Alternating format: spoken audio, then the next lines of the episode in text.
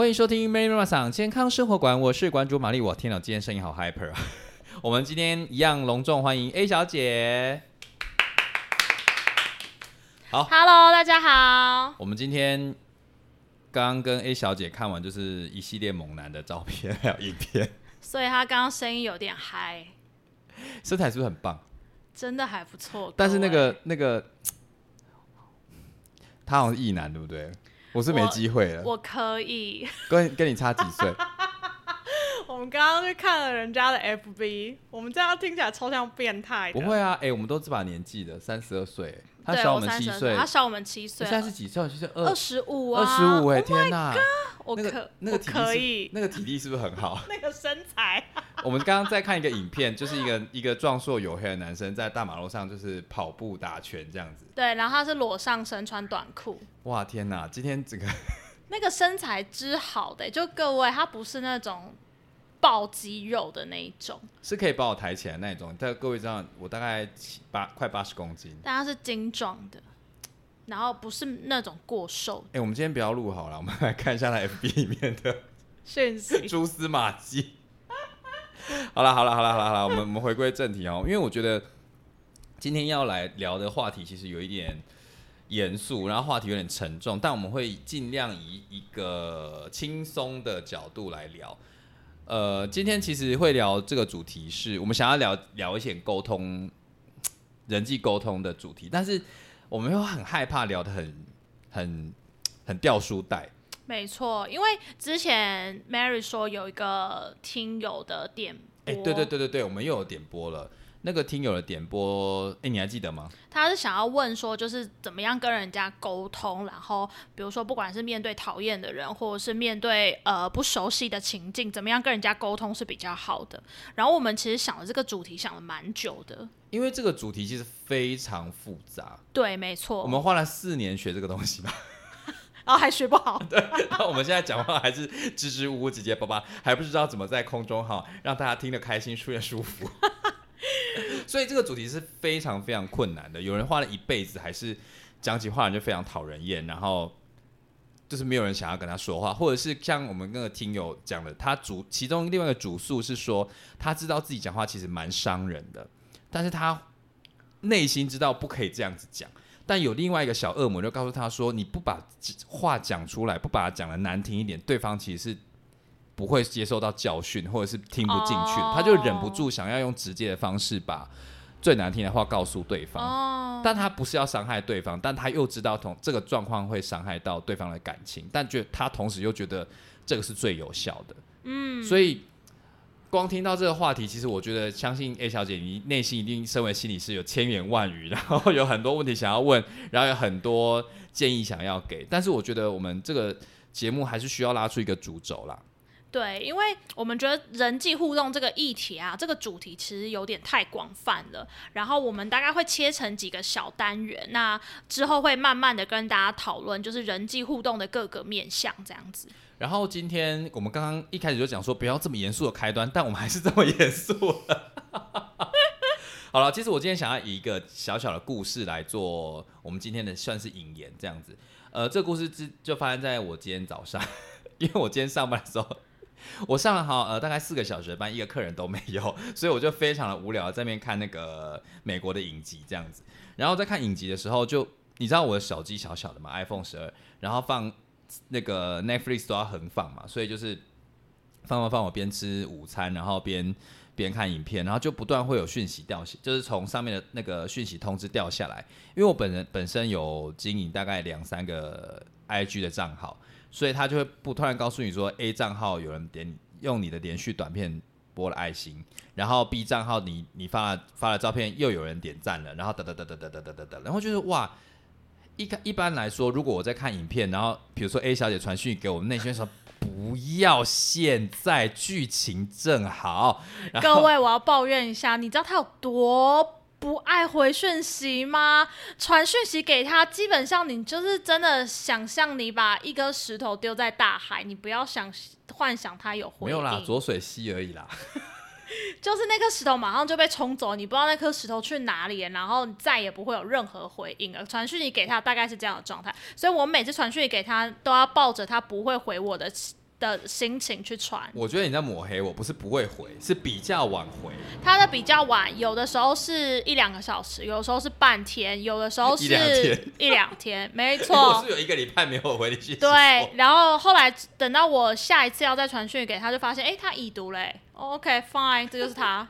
但是你还是会传给我、啊。对我还是会传给他。好，对，就是就是你，这其实我真的是个很急歪的人啊。我就是如果我现在真的在忙的话，我真的是不会回你的讯息，我会当做没有看见，因为我觉得那太干扰了。但是为什么我要把这件事提出来？是因为我看到那个那个 IG 的讯息线动，哎、不是我发了照片跟影片被按赞的时候，我立马停下来，我马上一看，哎、有连续三个人按我的赞呢。因为为什么呢？因为我经营的其中一个那个那个小账号，账号是在专门放我的狗的生活。我有养了六只狗嘛，那这个故事之后再跟大家说。我养了六只狗，我会发一些，比如比如他们生活有趣的影片啊，然后或者是他们睡觉很丑的照片啊，或是他们就生气的一些小小的那个生活小短小小情境跟大家分享这样子。通常呢，爱心数大概就五个，我八个呃，我妈，然后我男友，嗯，然后我堂妹，嗯，或者是我堂妹的朋友，或者是我男友的朋友之类，大概就这样。可是他有另外，现在如果为什么突然变那么多呢？我发现原本如果我在 IG 上面发文是发 Po 文的话，就是发文，按赞数就非常非常的少。然后他现在有一个叫做连续短片，你知道吗？就对 Real 对对 R E L，我只要发上发那一个连续短片，那个按赞数就会暴增十倍甚至二十倍。真的假的？我某一个影，我原本那个影片大概爱爱心数大概就是十个吧，或八个。哦，那我昨天看到我上个礼拜的有两百五十个。哇，一般来说，其实你看那种比较有名、比较有趣的短片，大概都是上千上万啊。哦，那但我那个两百五十个，对我来说，我就觉得哇，我好开心哦！我我马上得到了一个那个这么多的观看数，好像大家都对我很有感，对我的狗非常有感觉，非常喜欢我狗躺在地上面打滚的样子，明明就蠢的要命。然后就说，哎、那我明天也来发好了。然后果然明天发大概也是一百多，也是比哦平常的十几倍。然后再隔天。我就一直发，一直发，一直发。我回头去看哦，我们今天在，我今天跟你讲讲这件事情的时候，我刚刚又回去看，我大概已经连续发了七天了。哇，我以你你看我以前我已经粉丝专业开这么久了，我大概一个月发个四五篇，我就很多差不。多对。对啊，可是因为有了这个立即的爱心的增强，我就马上连续的发文，而且我平常最不喜欢在看电影或是看影集的时候被打扰，我绝对不会看讯息的人。我今天竟然直接按了暂停，然后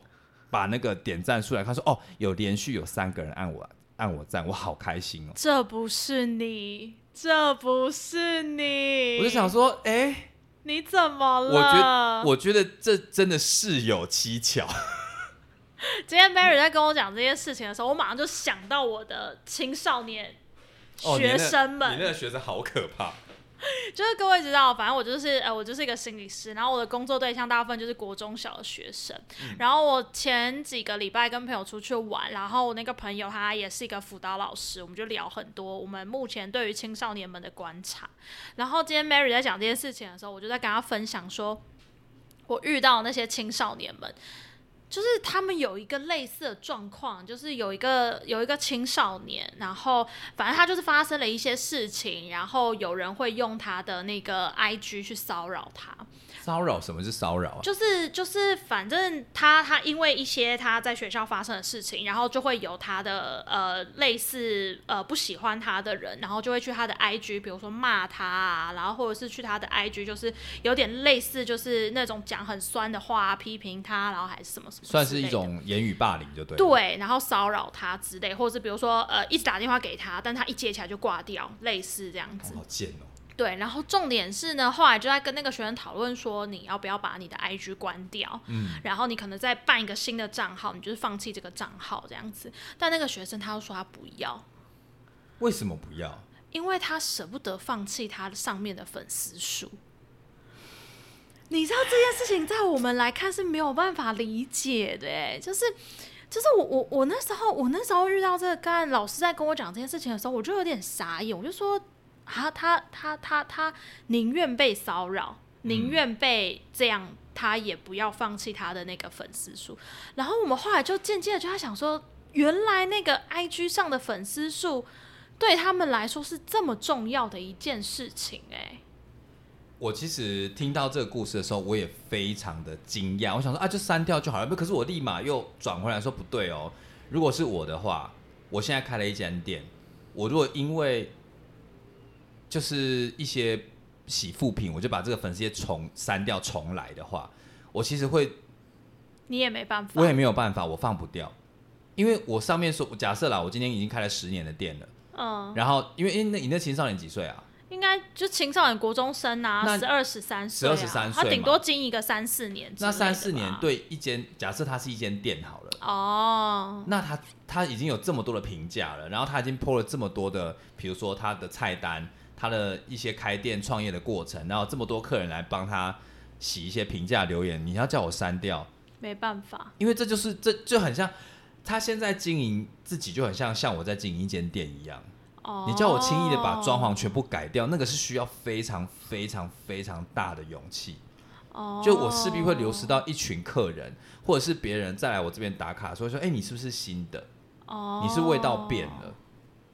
嗯，我自己是这样想啦。我们那时候听到这件事情，然后那时候在学校，然后知道这件事情的时候，我真的是蛮惊讶的。嗯然后，但是后来啊，我跟我那个辅导老师朋友，我们就有观察到一件事情，就是对于那些青少年们来说，那些 I G 啊、F B，他们也不用 F B 啊，就是那些 I G，、Oh my god！Oh my god！就是那些粉丝数，然后那些留言、那些照片，我觉得那个几乎对他们来说是全他生活的重心，跟几乎是全部、哎、我有一个问题耶，你还记得我们智慧型手机是什么时候出来的吗？我们看你拿第一只智慧型手机什么时候？我记得要到我大四了，大四，你也太晚了吧！因为我们我们家的状况就是。我们家并不会买这个东西给你，嗯嗯嗯我要买的话，我要自己打工存钱，嗯然后我要自己打工存钱，我才有办法买智慧型手机。嗯，所以大家虽然都有了，可是等到我打工存钱，哎、那时候也不便宜吧，也要几千块吧，搭配门号，我都是觉得我们家剩下的啊、所以我不知道多少钱。就是搭配门号还是什么的话，我如果要买的话，我要自己存钱打工，我才有办法买。所以我记得我很，就是我不是最早的，各位，那个通货膨胀好可怕，几千块就有了。那时候应该就几千块，然后搭配门号，搭配什么啊？所以那时候脸书其实是不是也才刚出来，对不对？不，哎、应该出来很久了，但是在我们台呃在台湾开始，甚至到我们流行流行，应该是我们大学的时候。可能大二大三之后嗯应该嗯嗯是、对，那我们在更年轻的时候，其实是没有智慧型手机。或者是有用蓝牙传输，上课传、啊对对对传那个小短讯息，那个叫什么啊、忘记了、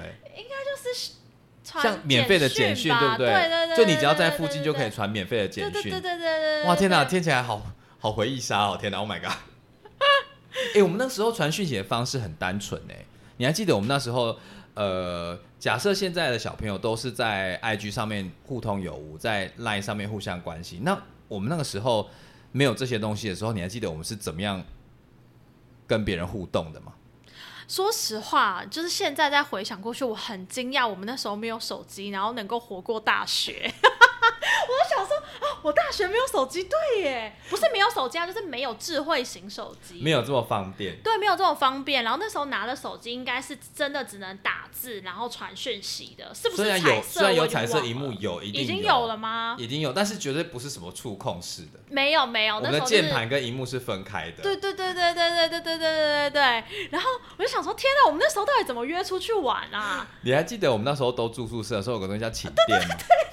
请哦，各位各位小朋友，如果你们现在没有住宿舍的话，哈，我们以前住的那个大学宿舍，每一间宿舍大概是四到六个人一间吧，对，四个到六个人一间，然后每一间都会有一支电话。你们知道什么是电话吗？里面上面没有任何的触控式荧幕哦，那只有上面有。十二个按键数字，按键跟井字跟米字哈，然后你只要知道对方寝室的的电话号码，你就可以把它按出去，就跟我们一般在拨电话号码一样。对它而且它是有电话线的，对，电话大家知道什么是电话线吗？就是一条长长的，里面包金属、金属，然后后面塑胶卷卷的。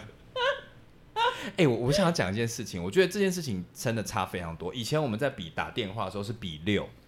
摆在耳朵旁边，所以我们只要打这样子，我们就知道这个是打电话的。可是你知道，我以前在学手语的时候啊，那时候手语老师就有跟我说，现在讲电话，你必须把手指手掌合并，嗯放在耳朵旁边，像一个平板的那个智慧型手机的样子，就是压着耳朵。哦以前是比六放在耳朵旁边，就是打电话。哦可是现在的手语已经不是这样了，已经你如果要跟年轻的那个听障朋友沟通的时候，你是需要很像把耳朵遮起来，一手掌粘在一起，比在旁边，那个才叫打电话。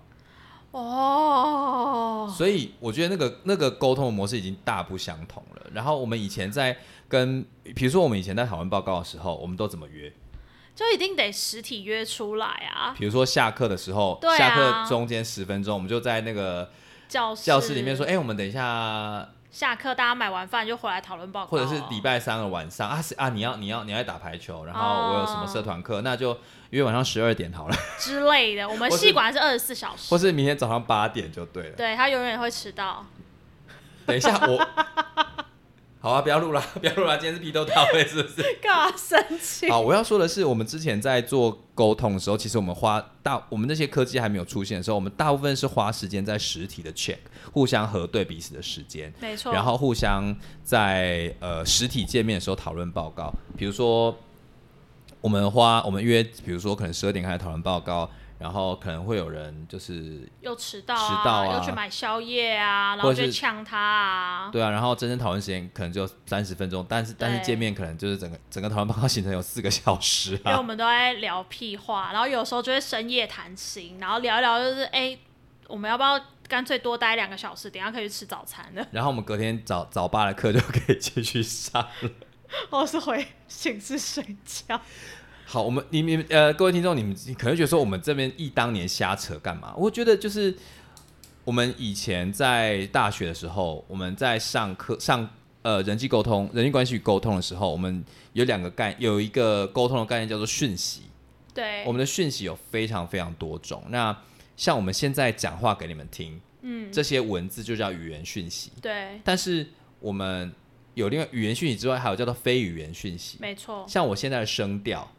我音量的大小声，或者是我的那个 p o c k e t 后面有没有衬背景音，这就叫做非非语言讯息，因为它不是在诉诉说某一件事情嘛。对，那还有什么是非语言讯息？你觉得？如果你跟人接触的时候啊，比较多的非语言讯可是他的表情、动作，嗯，像一个人，然后比如说我会讲说，哎，我很开心，但是我用不同的语气讲，你就会知道我的开心是不是真的你。要不要示范一下就？比如说，哎，我真的很开心哎，然后或者是哇，哎呦，好开心哦，哎呦，这么开心、啊！对，然后说哦，没有啊，我很开心啊，你就会感受到那个差异，对不对？如果大家只是听音调，你就会感受到差异；如果我再加上表情，你就会更知道我到底怎么了。那个就叫做非语言讯息。语言讯息，如果你是打字，你打起来一样都是我好开心。对对对对，但是你搭配非语言讯息，你就会知道这个人的状态是什么，或者是他的讲的“我好开心”代表的意义是什么。我觉得其实还有另外一个就是。不一定是这个人的动作或者什么，包括一个人穿衣服，啊，是，比如说我今天跟你约出来见面，我穿的我平常都像穿这样穿吊嘎或者是短裤啊，然后身体臭臭流汗来跟你 跟你录音，但是你我突然今天穿着西装好了，或打领带好了来跟你录音，你会吓死。你会你会你会你会解读成什么？我是不是刚参加婚礼结束，对，或者是他刚去做了什么重要的事情，或是我录完音之后，我等一下要干嘛？对，所以光穿对方穿了什么衣服，你也可以知道说这个人要表达什么。比如说你跟你第，你还记得你第一次出去约会的时候穿的怎么样吗？哦，第一次出去约会之辛苦的哎！我前一晚就认真的敷面膜，然后弄头发，然后我还在想我隔天要穿什么衣服啊？那穿那个衣服我要不要搭配指甲油？好，如果不搭配指甲油，我明天要化妆。好，我穿的衣服还不能让对方觉得太怎么样，我要化淡妆、啊，我不能穿高跟鞋，因为不好走路，我要穿那个一般的布鞋。然后在想说啊，我要不要擦香水啊？擦一点点好，不能太刻意，但是一点点。你有做这么多事情啊！我刚刚以为我想说，我就穿了一件什么短洋装什么的，你跟我讲这么多，哎、各位啊，你你对对对，这真的非常契合我们今天的主题哦，感谢你可以用这么宝贵的经验，你不要脸红啦。不是，因为我跟我跟 Mary 真的太熟了，所以你知道我每次见她，我就是穿的很随便，我应该在她面前没有打扮哎、过。我不要看过你涂口红哎、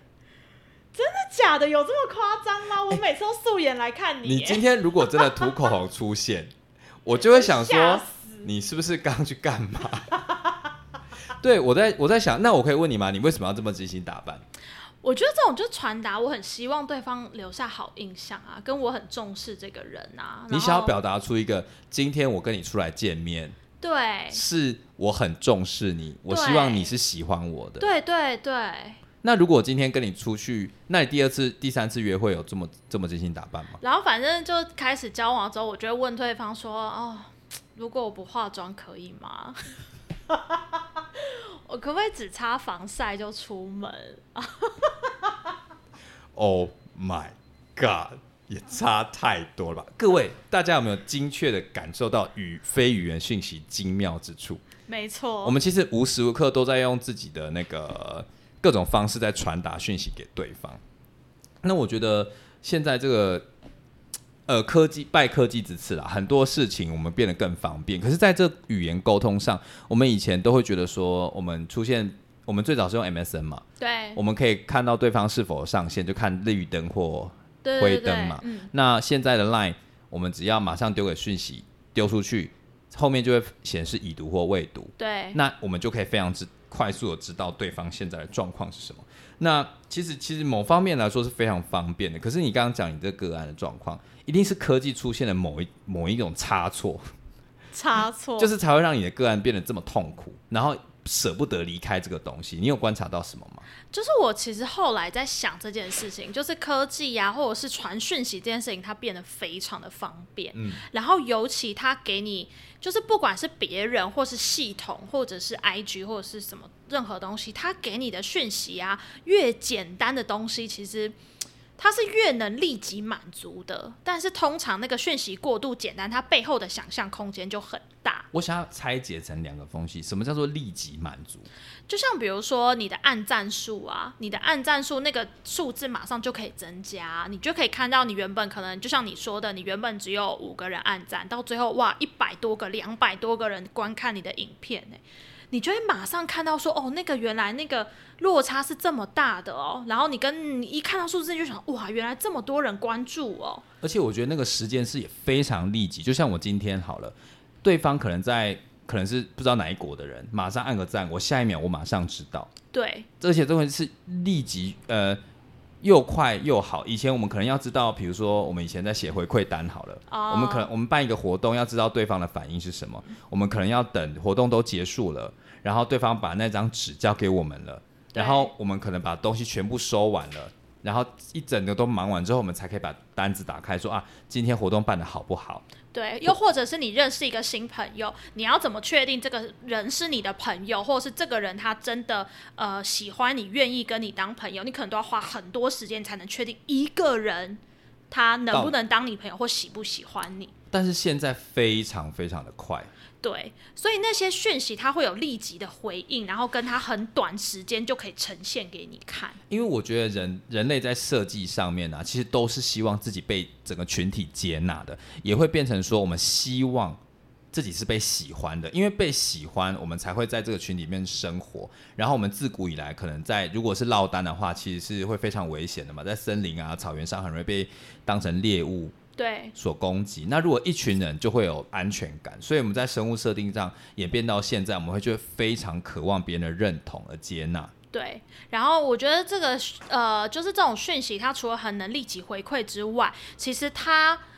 代表的意义其实过于简单，那个过于简单，以至于很容易让人产生误会。呃，你可以再清楚的讲什么叫做过于简单这件事就。像比如说你的按赞数，你的按赞数假设今天可能有一百多个好了，然后你原本可能从五十个多个，然后增加到一百个，它其实就是一个非常简单嘛，就显示五六十，然后到一百多，它就是一个很简单的讯息，因为它就只是一个数字。可是背后的人按赞到底代表着什么意义？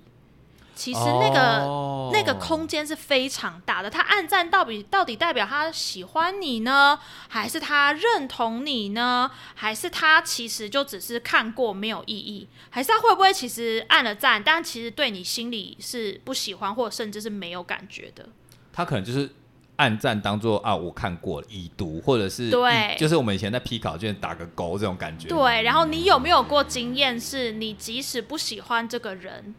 或是你对这个人其实你对他是有一点点负面评价的，可是你看到他的贴文，你还是按了赞。我想要讲一下，就是我某一个那个远房亲戚，OK，就是他已经就是去前几年就是结婚嘛，然后就是他会被就是要求说一定要按婆婆发文的赞，就是如果你不按婆婆赞，会有家庭纠纷。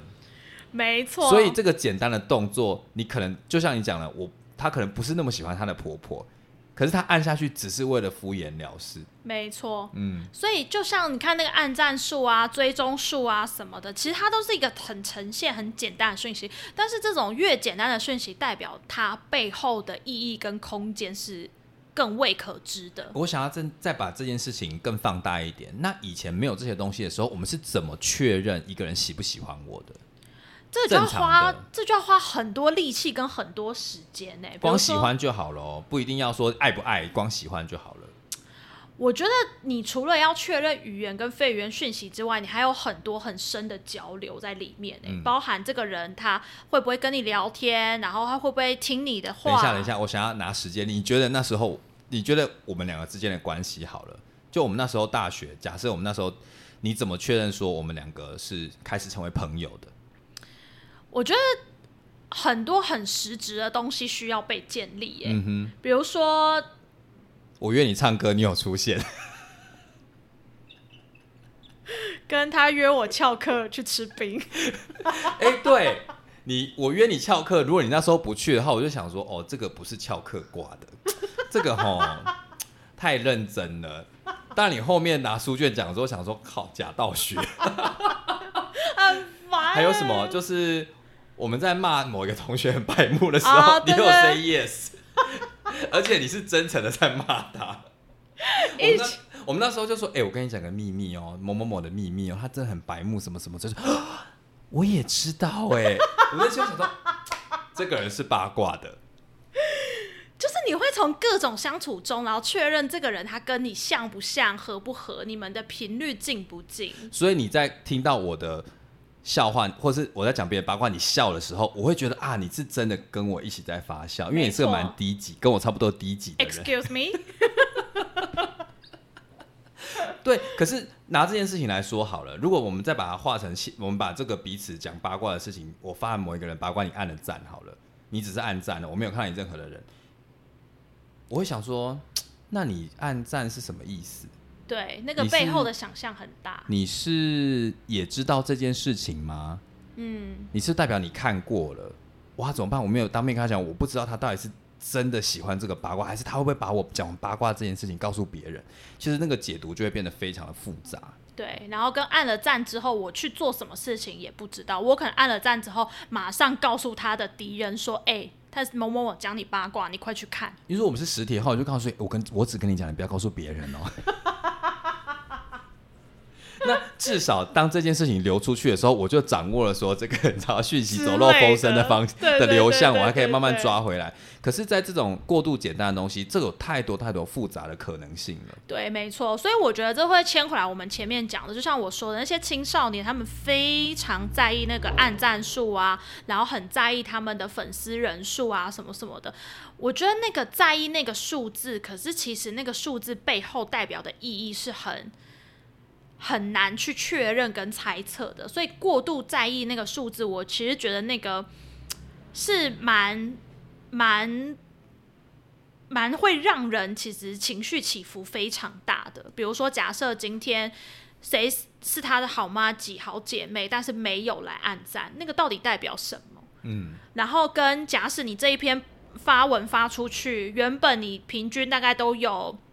一两百人暗赞，结果这个只有八十。那又代表什么？可是你知道那个数字落差就会让你很失落，或是你的好朋友，你的每一篇他都按赞，他就是这一篇不按，已经过了一个礼拜了，嗯，他就是不按，你就会知道过了一个礼拜之后，基本上那个演算法就不会再把你的贴文推上去了。嗯，那他又不按赞，那到底又代表什么？我听到这里啊，我会觉得有点可怕，因为通常我会在这么在意的时候，通常是我自己在经营我店里面的粉丝专业的时候，对，我发的每一篇文的按赞数代表说有多少人看了这篇东西，那有代表越多人看，代表这篇的广告效益越大，越多人记住我的店在哪里，或者是相关的资讯；越少人代表说啊，我这个店可能越来越没有特色，或曝光度越来越低。可是我经营的是一间会赚钱的店，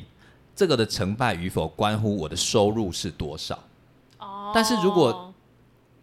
现在的呃人，不要讲青少年好了，我觉得现在的人如果把这个东西过度量化，经营自己跟在经营一间店一样的话，我觉得是有相对危险的。如果你真的是靠这个东西在赚钱，我觉得无可厚非。你靠你这个人的设定，但是如果这个东西把它转换成友谊值的话，假设友谊、哦那很可怕。是可以量化的话，假设啦，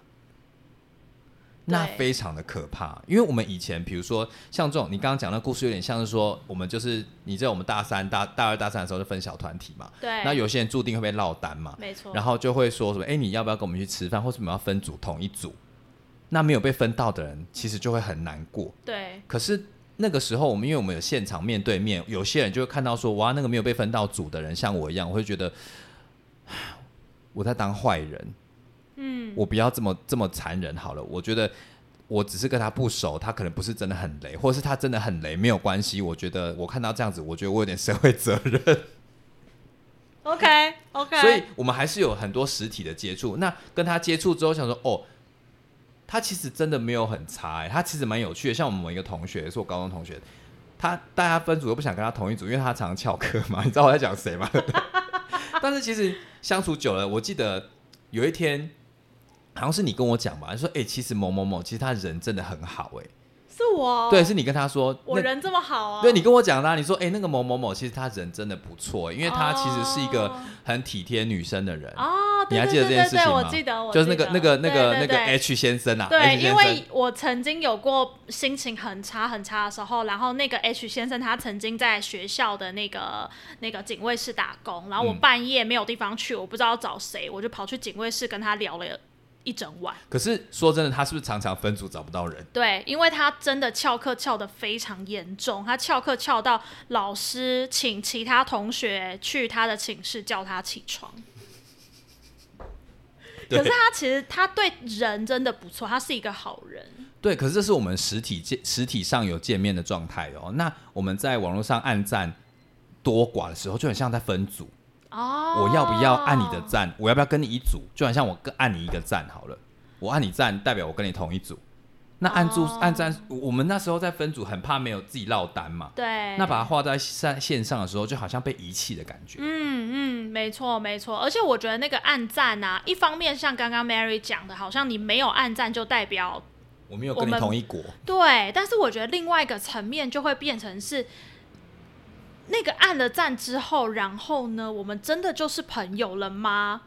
我觉得那个意义其实也蛮可怕，就像人家大家会说嘛，比如说 PO 了一个贴文，然后真的 FB 按赞了一百多人，然后实际来现场的两个人，两个就万人响应，无人无人到场、啊。对，就是类似这种状况啊，所以我觉得那个到底真的按了赞之后，你以为你有这么多人，但实际上的状况是什么，真的又是另外一回事。我想要在就是岔题，呃，不是，就是依着这件事情是这种简，你刚刚说越简单的东西越容易被扭曲嘛。对那我这边接受到一个就是如何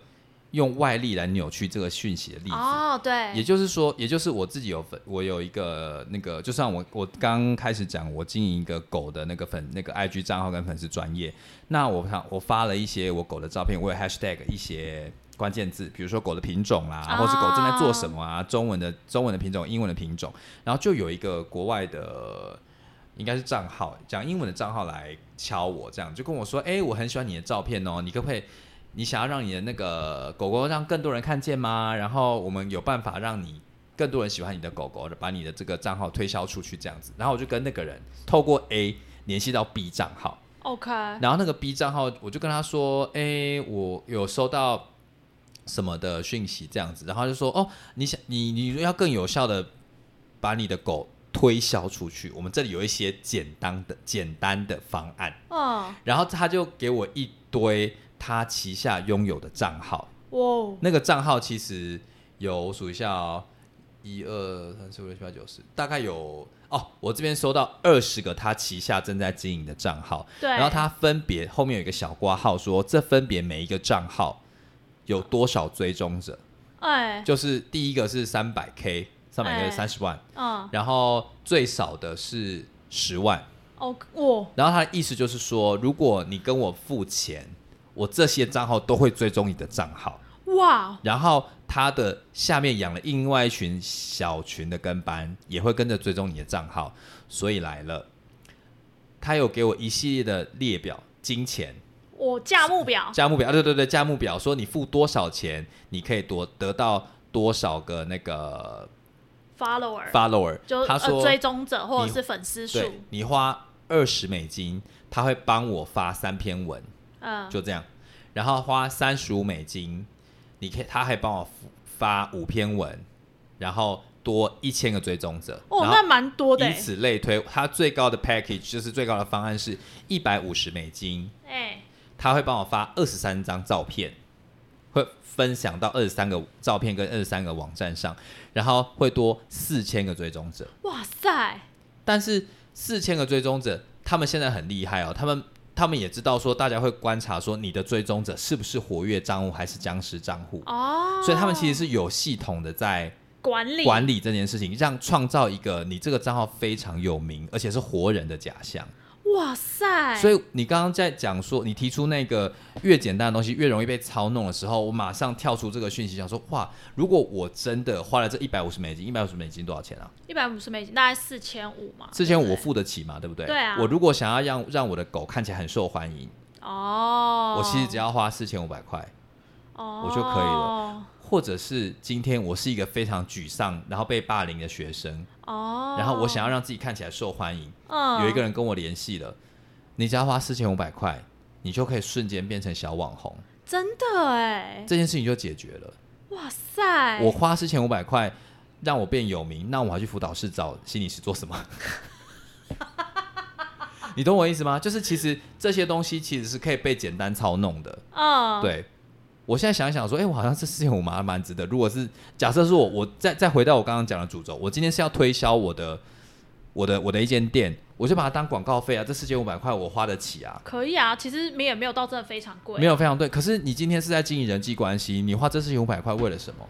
没错，我觉得我知道，说我这个东西都是假的。嗯，我是一间店，我花这些东西都是买来的，都是假的。我让我的人气看得很，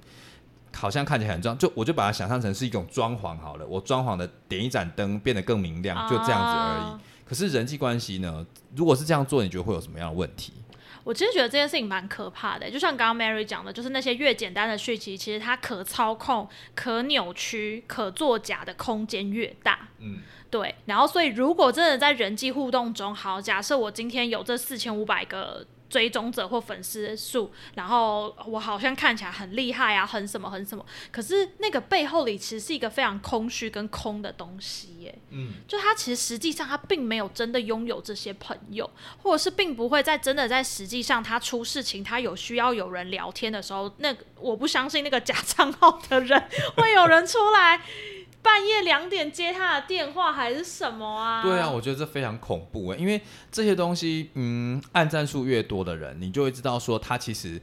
呃，我觉得在按战数高的一些照片上面，他们渐渐出现了某一种模式，嗯，比如说照片里面的人拍的看起来非常开心，哦，或是照片里面的食物有特殊的光泽，拍的非常的亮眼。嗯，但是我们实际在吃饭的时候，那个食物就不是长那样啊。对，或是我们实际上在生活的时候，我们就无不是无时无刻都带着笑容啊，对。我，们也不是无时无刻都戴着草帽在太阳底下拍美美的照片，或者在海上坐游轮嘛，那是不可能的事情啊、我觉得我自己对于这个情况啊，身为一个心理师，我比较担心的就会是，我没有说那些东西都是假的，或者是那些他真的拍了实物很美很好看的照片，它是假的。我觉得那个可能他的快乐当下是真实的，但我觉得那个快乐不会是全部，也不会持久。如果只是一个美食，一个出去玩，然后我 PO 了一个海边的照片，然后那个海边的照片可能有上万人按赞或什么，我就知道那个可能我真的在海边玩的很开心，那是一时的快乐。可是我会觉得让我更担心的事情就会是那些比较空虚或什么的东西，反而造成他对于过一般的生活，甚至发生挫折的时候，他是没有办法去处理或者忍受的。你的意思是说，因为我们现在在社群网站上看到大量大家开心的那一面的时候，没错，有一些人会误以为我们人生就应该每天都像过在海浪风口浪尖上一样的高潮一样嘛？对，每天都有很美的食物啊，很美的风景啊，很美的海边啊，很美的出去玩啊，然后甚至是呃一群人去烤肉啊，一群人去露营啊，好像那才是所谓生活该有的美好的快乐的样子。可是当他的生活真实不是那个样子，或者是当他的生活发生其他的挫折的时候，他是没有办法去容忍那个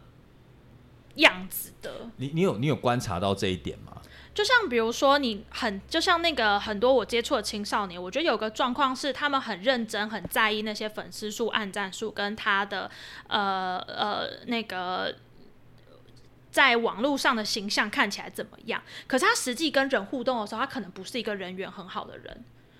相你是说对的，他可能在这张 po 文里面笑得非常开心，对，可是他其实，在班上其实从来不笑的。有可能，嗯。然后又或者他在跟人互动的时候，其实同学或什么其实并不是真的这么喜欢他的，但他可能不去处理这些事情啊，因为我的网络上有两千多个 follower 啊，哦，然后我就不用去面对真实人际的挫折啊，跟我不用去面对，好，反正学校的人不喜欢我，那又怎么样？然后我在网络上，你看我在网络上很红哎、我是一个网红，我讲任何话都有人会听。没错，我在网络上发一篇文，就有好多人跟我讨论说你今天过得怎么样啊？啊，我也同意你的看法，什么什么之类的。可是他真实的人生，其实在学校这个场域发生的。对，然后在真实的状况上，他不会处理跟同学的冲突，然后当同学不喜欢他，他也觉得无所谓，我不需要改。我当然没有说他一定要改，或者是同学不喜欢他，那一定是他的问题或什么。我觉得这个呃人际相处本来就有很多很多很多要去醒思的地方，可是我觉得重点就会是他没有办法去面对跟处理这件事情，或他没有办法去思考这件事情。假设班上同学不喜欢我，好，那我可不可以去思考，那到底是哪个环节有问题？是我真的做的不好吗？还是其实我没有问题，是同学霸凌我？前提是你要得去面对，你才有办法思考吧。可是他如果一直都只在意那些网络上的数字，然后对于那些数字都是他的呃，可能他的自尊心，他觉得那是他快乐的来源，那个就代表我很厉害。同学不喜欢我，我就不去检讨，不去思考，不去在意，也不去处理。那我想要问一个问题，就是当这些科技出现之前，人们出现这些人际上的障碍的时候，或是一些小小的东西需要修正的时候，正常不要讲正常，我们以前那个年代，我们是怎么怎么处理的？因为我觉得现在科技这样出现，还有会有一个问题，就是人会没有办法好好的去统整他自己。嗯这样说很抽象。我举个例子好了，假设像我们班，就像 Mary 说的嘛，我觉得 Mary 在以前我们大学的状态就是，班上的同学有一些人你就知道他个性比较怪。然后那些人他其实也不是坏人，但他们就是个性比较怪。然后呢，Mary 还在讲我很怪？我觉得越听越奇怪。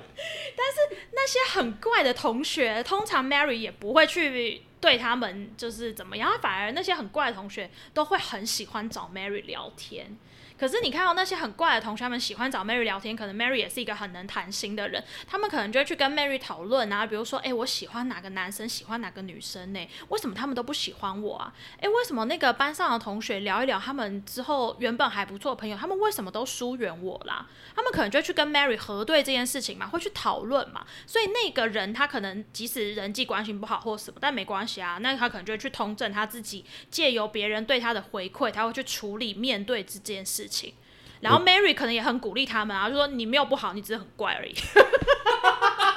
然后说他们真的超怪，我现在还是觉得他们超级怪。他可能也其实没有什么问题，他只是就没有遇到频率对的人。如果你们有在听我的节目的话，我希望你可以知道我们在说你，你真的好怪哦！Oh my god！拜托不要变成同性恋，哎、不然不然你会很辛苦，因为同性恋都很命。但是如果你真的同性恋的话，你你跟我讲，我我我我尽量帮你。所以我的意思就是说，你看，在以前没有网络那个时代，我觉得真的是有好有坏啦。我觉得另外一个好处就会是，你不用就是你没有办法借由网络这个地方，然后你去营造一个好像很美好的样子嘛。但你就会去真实的面对你的人生，然后去讨论，或者你去寻找你身边有办法帮助你，让你去重重新整合你自己啊，不管是你的优缺点啊，看缺点要怎么改，优点可以怎么发挥，你可以去重新去整合你自己。可是现在的青少年。他如果在网络上经营一个很好的形象，我有几千个那个粉丝数，那我在现实生活中人际不好，那就算啦，他就不用去整合他这两个人呐。我在网络上一样营造美好的形象，但我实际上是另外一个样子，那又怎么样？因为我还是想要回到我一开始有点讲说，我们人类的设计其实想要被接纳的。没错。那既然他在现实，我们在现实社会上没有接呃没有得到接纳的时候，又有另外一个机制，就是所谓的网络的暗战术。或者是追踪者，这个东西可以安慰我们的需求，呃，可以填补我们的需求的时候，我们在现实生活中的空虚感，就可以借由网络上这些数字来填补。可是网络上这些数字到头来很多都不是真实的，就像我讲是被操弄的，所以你被满足的，你用一个你用一个洞去填补另外一个洞。填进来的东西也是有可能是有可能，我不会说那是一定是空的，有可能是空的。尤其是现在的 AI 跟演算法，其实是在助长这件事情的。那我想要问一下 A 小姐，就是哦，我这集真的好严肃，Oh my god，知识量有点太多。A 小姐，我想要问你，身为一个心理师，那你你怎么样让？你是怎么看？要怎么解决这件事情，或是让怎么改善？让今天听我们这些节目，知道这些问题之后，我们要怎么去？做一点小小的松动好了，不一定是解方了，因为我觉得要提解方，我们都还在跟这个科技做对抗。那你觉得怎么样？如果我在这个状况下是痛苦的，或是空虚的，那我该怎么办？我其实觉得最实际、最实际的建议就是，我觉得某种程度你要去多拓展真实的关系。所谓真实的关系，指的就是你跟这个人是真的面对他，然后你去了解他，不管你是借由网络，还是借由电话，还是借由见面。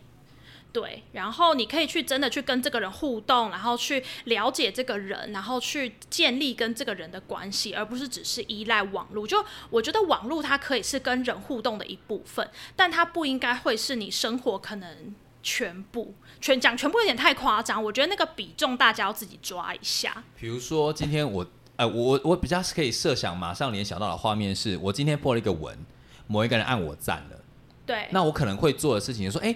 我可能就私讯他说：“哎，你谢谢你按我赞哦。那哎，你觉得我那张照片拍的怎么样？而不是让这篇照片就变成我只是洗赞数或者洗留言数的一个唯一的工具，而是让这篇照片有意义化。呃，今天我觉得时间有点不太够，但是我想要再讲一些编码跟解码这件事情。OK，因为我们刚刚有我们在 r e c o 时有谈到说，其实以前我们在拍照的时候，为什么都不修片？哦，对，因为我们以前在拍照，我们可能出去玩，我们就是顺手拍一下，说啊，今天有 A B C D A 小姐 Mary，还有还有某某 H 先生或什么之类的，我们有一起出来玩，或者是我们一起去上了某一堂课，我们一起做了某一张一张艺术治疗的作品，然后我们在画面上留留念。但现在我们再看，哇，那画质好差哦，超差，而且光线啊什么全部都不对，而且额头痘痘也太大颗了。我长得也太胖了吧？因为以前我们刚开始只是为了记录而已。对，这张照片可能只会在我们之间发散，我们只是为了留说啊，我们记得我们一起来。比如说，就很像写下说啊，艺术治疗课，我们今天做了什么什么共同创作，有有五个学生，分别是谁？我们只要我们拍那张照片，只是为了简化做纪念。可是现在大家在拍照的时候，我觉得更像在诉说一件事情。嗯，我今天。我在太阳底下拍照，戴着草帽躺在沙滩上，在释放的讯息是：一，我过得很开心，我出来玩了。嗯，某些人也有来过这个地方，我也是跟那些人一样是网红，这是网红景点，我我也跻身其中，我生活是不错的。然后我是一个有在经营我自己身价的一个人，我是一个正向的人，我是有追踪者的，一定要来这个地方。我再来是我赶上了流行哦，对我赶上了流行，所以。光光一张照片，可以释放出非常非常多的讯息，所以我在想说，呃，我们在看这些网络上的现象的时候，如果可以多一点了解啦，不要说完全舍弃它，因为我们刚刚在沟通的时候，好像我们在 recall 之后，好像说你好像的建议就是，我们可不可以不要把 Facebook 关掉？我觉得这太难了啦，这真的对大家来说有点太难了。我觉得这又另外一个回到另外一个状态，就像比如说我跟 Mary 的关系，我们平常会见面、会聊天、会什么。那对于我的 Po 文，他有没有暗赞，我其实就不会那么建议，因为我们有实质的关系，我知道我们是好朋友。我不用靠那个暗赞来建立更深的连结啦。没错，应该没说我或者是就算我没暗赞也没关系啊，对，或是靠那个暗赞来确认我们的关系，也不用。我也不会说，哎、你为什么没有暗赞？怎么样？怎么样？怎么样？不会我们不需要这样的，因为我们知道，我们说我们下个礼拜还要见面。呃，A 小姐有任何难过的事情，或是遇到一个很帅的男生很喜欢，或者是巴拉巴拉发生什么事情，她都会跟我说。对，我们会分享。我们不用靠那些暗战术，但是如果我觉得叫他们不要使用，对现在的那个青少年来说有点太危险了，甚至我觉得我们的长辈也有一点危险，哦，对，因为他们的生活已经没有在职场了嘛。那可能因为疫情的关系或什么，他们大部分在家，他们唯一面对最长时间可能就是自己的手机。嗯，加上我爸妈上礼拜确诊，哎、我跟你讲嘛，哦，我有，爸妈上礼拜确诊，他们更是手机不离手。以前打电话给他们哦，嗯，大概要打三通，他们还会接吧。现在只要二十秒、哎，因为手机是拿着对，，一直拿着，然后就二十秒，因为他他还要拿戴眼镜看一下是谁打来，不是马上接起来。所以我觉得，呃，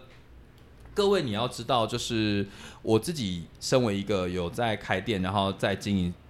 非常偷懒经营社群的人，知道大家其实要摆脱社群媒体是非常非常困难的一件事情。所以我觉得你在看每一段讯息的时候，你都要知道这个东西都是被调整过、被设计好，有可能被操弄的。没错，只要知道这件事情就好了，对，然后再多一点点事情叫做，我就要再同时呼应那个 A 小姐刚刚讲的是再确认，哦，嗯，不断的再确认。你看到任何讯息都要不断地在，因为我们在看到一张照片拍的非常漂亮，然后是漂亮的时候，你要知道它外面的桌子可能是很乱的。对它只截取那个漂亮的空间给你看，对，它其实就是在编编出一个故事，编出一段话，编出一段讯息，告诉你他想要告诉你的事情。但是没有写的东西，其实更甚是千言万语。我想各位一定有这个经验，就是我们在做 Google Meeting 的时候，上面穿的很漂亮，下面穿了一条短裤，然后我们的背景啊，嗯不是常常会有各处的特效嘛？很多对就是想要把他们乱乱的背景遮掉而已。所以其实我们觉得，以前我们在上大学的时候，都会说什么编码、解码，就像我们在脑内里面讲出一段话的时候，我们是要编排过的。现在这个社群更是，包括 emoji，、我们发言的一些表情符号啊，或是更甚是迷因图。对，所以这些东西其实都是被操弄过，我要操弄你的情绪、你的喜好。所以各位，如果真的很困扰，说我们在这些科技的一些 AI 演算啦、什么之类，你真的深陷其中的时候，不妨先，如果可以啦，就先把它关掉。如果不行的话，先告诉自己，我今天会这么的难过、不舒服，都是科学家的错啊，不是啦。就我觉得大家真的要想办法，让你的生活不会只有这些东西啊。我觉得要大家就是克制自己，不去在意。有些人做得到，有些人做不到。那如果你没有办法克制你自己不去在意的话，你就比如说找其他事情来做，或是你就真实的约人出来见面吃饭，就是找其他替代的方法，而不是只有那唯一的追踪数或暗战数。我自己会想说，如果真的不行，你就开语音啦，哦，对，因为语音的呃讯息结构又更复杂，有音频的高低，那个讯息会多一点。对，然后你对方讲话的语速，你会知道说对方的情绪是长什么样子的。然后再者是，我觉得大家可以多多不要把就是科技妖魔化，我们要多多利用科技的方便性啦。所以，如果真的是很远方的朋友，你只能靠这些东西来来联系的时候，你也不要觉得是一件不好的事情啊。对，对啊，所以我觉得科技就真的是一体两面。哇，天哪，好老派哦，一体两面这种事。我们就截取它的优点，然后要尽量的弥补它的缺点。好了，我觉得我们今天讲的算是有点沉重，但是讯息量非常多。那我今天想要做一个小小的结尾，就是我想要，你有你有什么讯息想要说的吗？没有，好，我想要今天讲一个那个，等一下、哦，我想要推荐某一个那个纪录片，就是 Netflix 上面的，叫做《外星人的日常》，它是一部呃算是记录影集，它有四集，然后它主要是在讲说我们生我们的，它是假设外星生真外星别的星球真的有生命，那如果有生命的话，那他们应该是长什么样子的？这样子。然后他最其中这一季的最后一集在讲高等智慧，他讲说他们演化出一个高等智慧是没有身体只有大脑的，他们传彼此传送讯息都是用很像电脑连接一样，他们是共同的意识，既独立又融合，有点像我们现在讲那个 Matrix，就是骇客任务一样，他们全部都是连连在一起的，但是他们非彼此非常的和谐，讯息非常的畅通。然后他就在讲说，那地球上有没有可能发生这样子？哎、即呃，为什么他们觉得外星可能可能可能发生这种智慧的生命？是因为呃，他们的彼此是联系非常非常的顺畅透彻的。然后他就讲说，其实讯息的传递，我们有学过脑神经就知道是神经元嘛。他说我们人的人脑神经元非常非常多，看但是有一个动物非常厉害，叫章鱼。哦，嗯，你知道章鱼全身上下布满了神经元，对，我知道这件事。然后它有九颗脑袋。哦，这我不知道。他说他头他有八只脚嘛，嗯，他一只脚有一颗脑袋，哦，然后他的头也有一颗脑袋，嗯，所以他叫头呃头足类，反正就是就是有头跟身体跟脚就直接是一体的这样子，然后全身上下都在。他说你看到它在游的样子，就是一颗脑袋在游泳。哦，我们还有四肢嘛，我们这头我们头上会思考就有脑部，然后我们四肢手指头是不会思考的。那你想想看，他的手也会思考，哦，所以他的思考模式跟我们非常非常不一样。他说那是最接近外星人的一种高等智慧的发展。他说，可是为什么到现在章鱼还没有发展出文明？他说是因为人类虽然不像他们像一个行走的脑袋，但是我们会彼此沟通，嗯，然后并把沟通出来的结果。就是延续到下一代，比如他举了一个车子，叫做、一一个例子，叫做我们我们我们呃我们开的车子需要什么？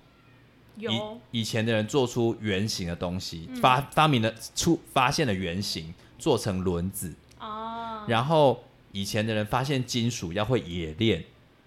可是我问你，现在盖呃做车子的人会冶炼吗？不会，它它是一层一层累积，一层一层的累积，对对对，一层一层堆积上面而来的，所以其实都是不断靠沟通、经验累积，然后不断的、不断的那个加成，然后并且往下一步迈进的过程。所以我觉得我们人类之所以会进步，就是因为沟通，并且把沟通的结果达成一个共识。啊，然后我们才会不断的往前进。所以，呃，我蛮推荐这一部 Netflix 的纪录片。纪录片为什么会推荐？是因为他讲到这个是沟我们人类之所以，呃，应该说不能讲人，好像又很像人类很自大。但是他说人之所以特别好了，是因为我们彼此把我们沟通的结果努力的延续下去。所以我们才有文明，才有今天的各种生活，也才有各位你们今天听 podcast 的耳机啦，或者是你们现在用的 IG 在彼此折磨。所以各位，我觉得我们既然有这个能力让彼此更好的生活下去，那我们就要认清这一点，然后并且去克服它。嗯，好，今天突然变得有点严肃有，点严肃，但我还是希望大家对过得更好。因为我今天听到你说那个个案故事，我觉得好难过、哦。我觉得会让人蛮感慨的啊，会有很多不同的想法，所以我们才开始去讨论这些东西。而且我今天开始就觉得阿安战术好像真的不要这么在意了、欸你不是说你要关掉了吗？对对对对对对，因为我今天你知道我看那个东西，看的影集，我已经看第三遍，因为我真的很喜欢看。然后我就觉得说，哎、我以前都不会这样，我今天我好我好像变了、欸，你被绑架了。我被我被 IG 绑架了。所以我今天要做的第一件事情，我希望大家可以跟我一起做。如果真的你不是营业所需，或者是它不会影响你的生计，你可不可以试着把那个通知关掉？不是叫你不要看 IG 哦，是把 IG 的通知先关掉，你先关掉两天就好了。我知道你们会很痛苦，拜托跟我一起努力两天就好了。好了，那各位感谢今天的收听，那欢迎呃抖内我们好，我现在还是非常缺钱，我们下面的连接都有抖内的金额。哎、你知道我抖内金额多少钱吗？多少？哎、好像是，好像第一个是九块，然后第二个是六十九块，赞哦！然后第三个是一零六九块。为什么？啊，你们知道就知道了。好了，感谢今天的收听，感谢 A 小姐。谢谢大家，好，大家好，我是玛丽，祝大家顺心哦，拜拜，拜拜。